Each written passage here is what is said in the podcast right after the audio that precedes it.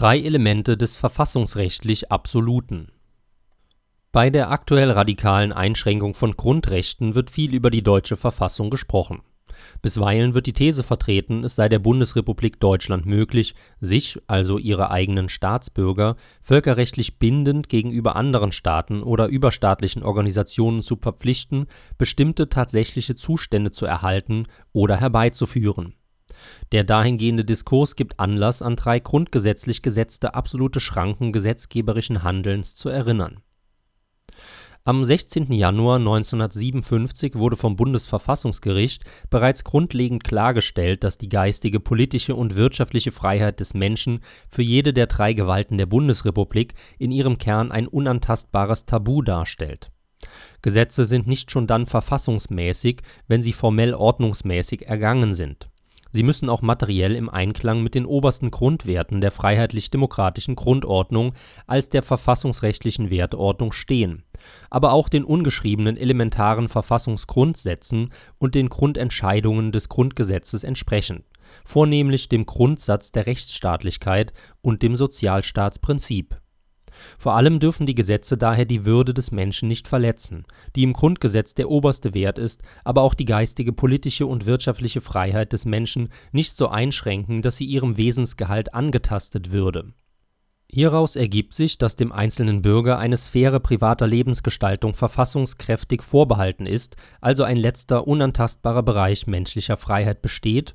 der der Einwirkung der gesamten öffentlichen Gewalt entzogen ist ein Gesetz, das in ihn eingreifen würde, könnte nie Bestandteil der verfassungsmäßigen Ordnung sein. Es müsste durch das Bundesverfassungsgericht für nichtig erklärt werden.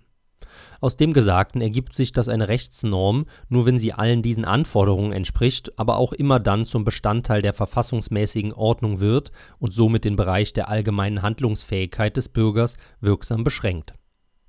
am 15. Februar 2006 beschrieb das Bundesverfassungsgericht eindrücklich, was neben dem Freiheitsrecht den unantastbaren Kern der Menschenwürde kennzeichnet. Artikel 1 Absatz 1 Grundgesetz schützt den einzelnen Menschen nicht nur vor Erniedrigung, Brandmarkung, Verfolgung, Ächtung und ähnlichen Handlungen durch Dritte oder durch den Staat selbst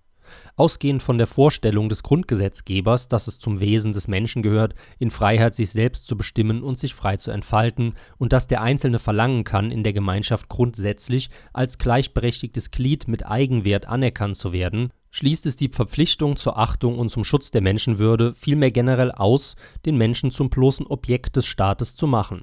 Schlechthin verboten ist damit jede Behandlung des Menschen durch die öffentliche Gewalt, die dessen Subjektqualität, seinen Status als Rechtssubjekt grundsätzlich in Frage stellt, indem sie die Achtung des Wertes vermissen lässt, der jedem Menschen um seiner selbst willen Kraft seines Personenseins zukommt. Wann eine solche Behandlung vorliegt, ist im Einzelfall mit Blick auf die spezifische Situation zu konkretisieren, in der es zum Konfliktfall kommen kann. Zitat Ende dieses Verbotensein schlechthin wird nicht alleine innerhalb dieses verfassungsrechtlichen Rahmens gewährleistet, sondern das Grundgesetz verbietet es darüber hinaus auch ausdrücklich, auf ewig diese Rahmensetzung selbst als Voraussetzung einer dann anschließenden Verbotsumgehung zu ändern.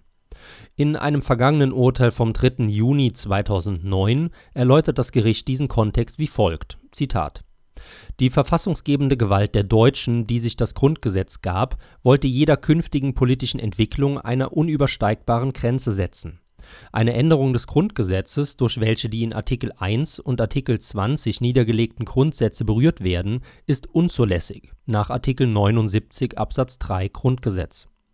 Mit der sogenannten Ewigkeitsgarantie wird die Verfügung über die Identität der freiheitlichen Verfassungsordnung selbst dem verfassungsändernden Gesetzgeber aus der Hand genommen das Grundgesetz setzt damit die souveräne Staatlichkeit Deutschlands nicht nur voraus, sondern garantiert sie auch.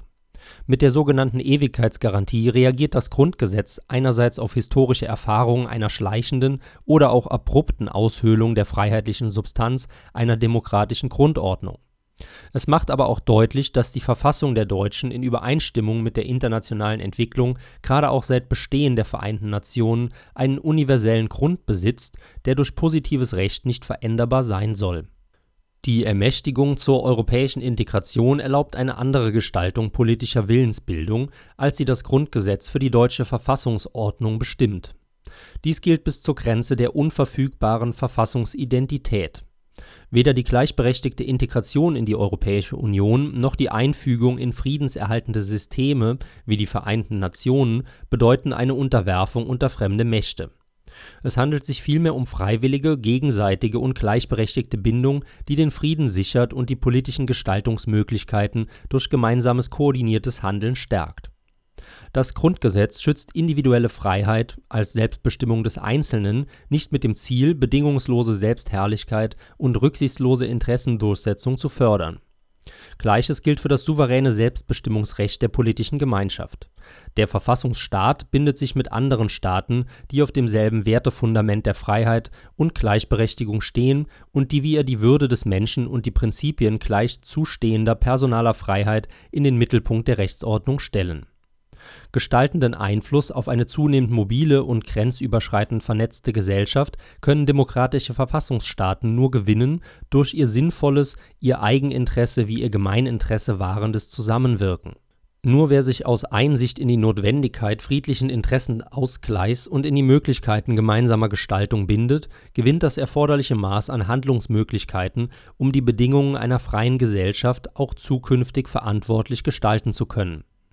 die Präambel des Grundgesetzes betont nach den Erfahrungen verheerender Kriege, gerade auch unter den europäischen Völkern, nicht nur die sittliche Grundlage verantworteter Selbstbestimmung, sondern auch den Willen, als gleichberechtigtes Glied in einem vereinten Europa dem Frieden der Welt zu dienen. Souveräne Staatlichkeit steht danach für einen befriedeten Raum und die darin gewährleistete Ordnung auf der Grundlage individueller Freiheit und kollektiver Selbstbestimmung der Staat ist weder Mythos noch Selbstzweck, sondern die historisch gewachsene, global anerkannte Organisationsform einer handlungsfähigen politischen Gemeinschaft. Zitat Ende. Diese drei verfassungsrechtlich absolut gesetzten Schranken für jedwedes gesetzgeberische Handeln in Deutschland bedeuten in der Konsequenz ein Gesetz, das dem Einzelnen die Freiheit nimmt, über seine geistige, wirtschaftliche oder politische Entwicklung privat handeln zu entscheiden und ihn stattdessen zum untergeordneten Objekt fremder Zweckverfolgungen macht, ist auch dann nichtig, wenn es sich auf Legitimitätsquellen außerhalb des eigenen Staates stützt. Sie hörten einen aktuellen Beitrag von Carlos Gebauer, nachzulesen in der aktuellen Druckausgabe von Eigentümlich Frei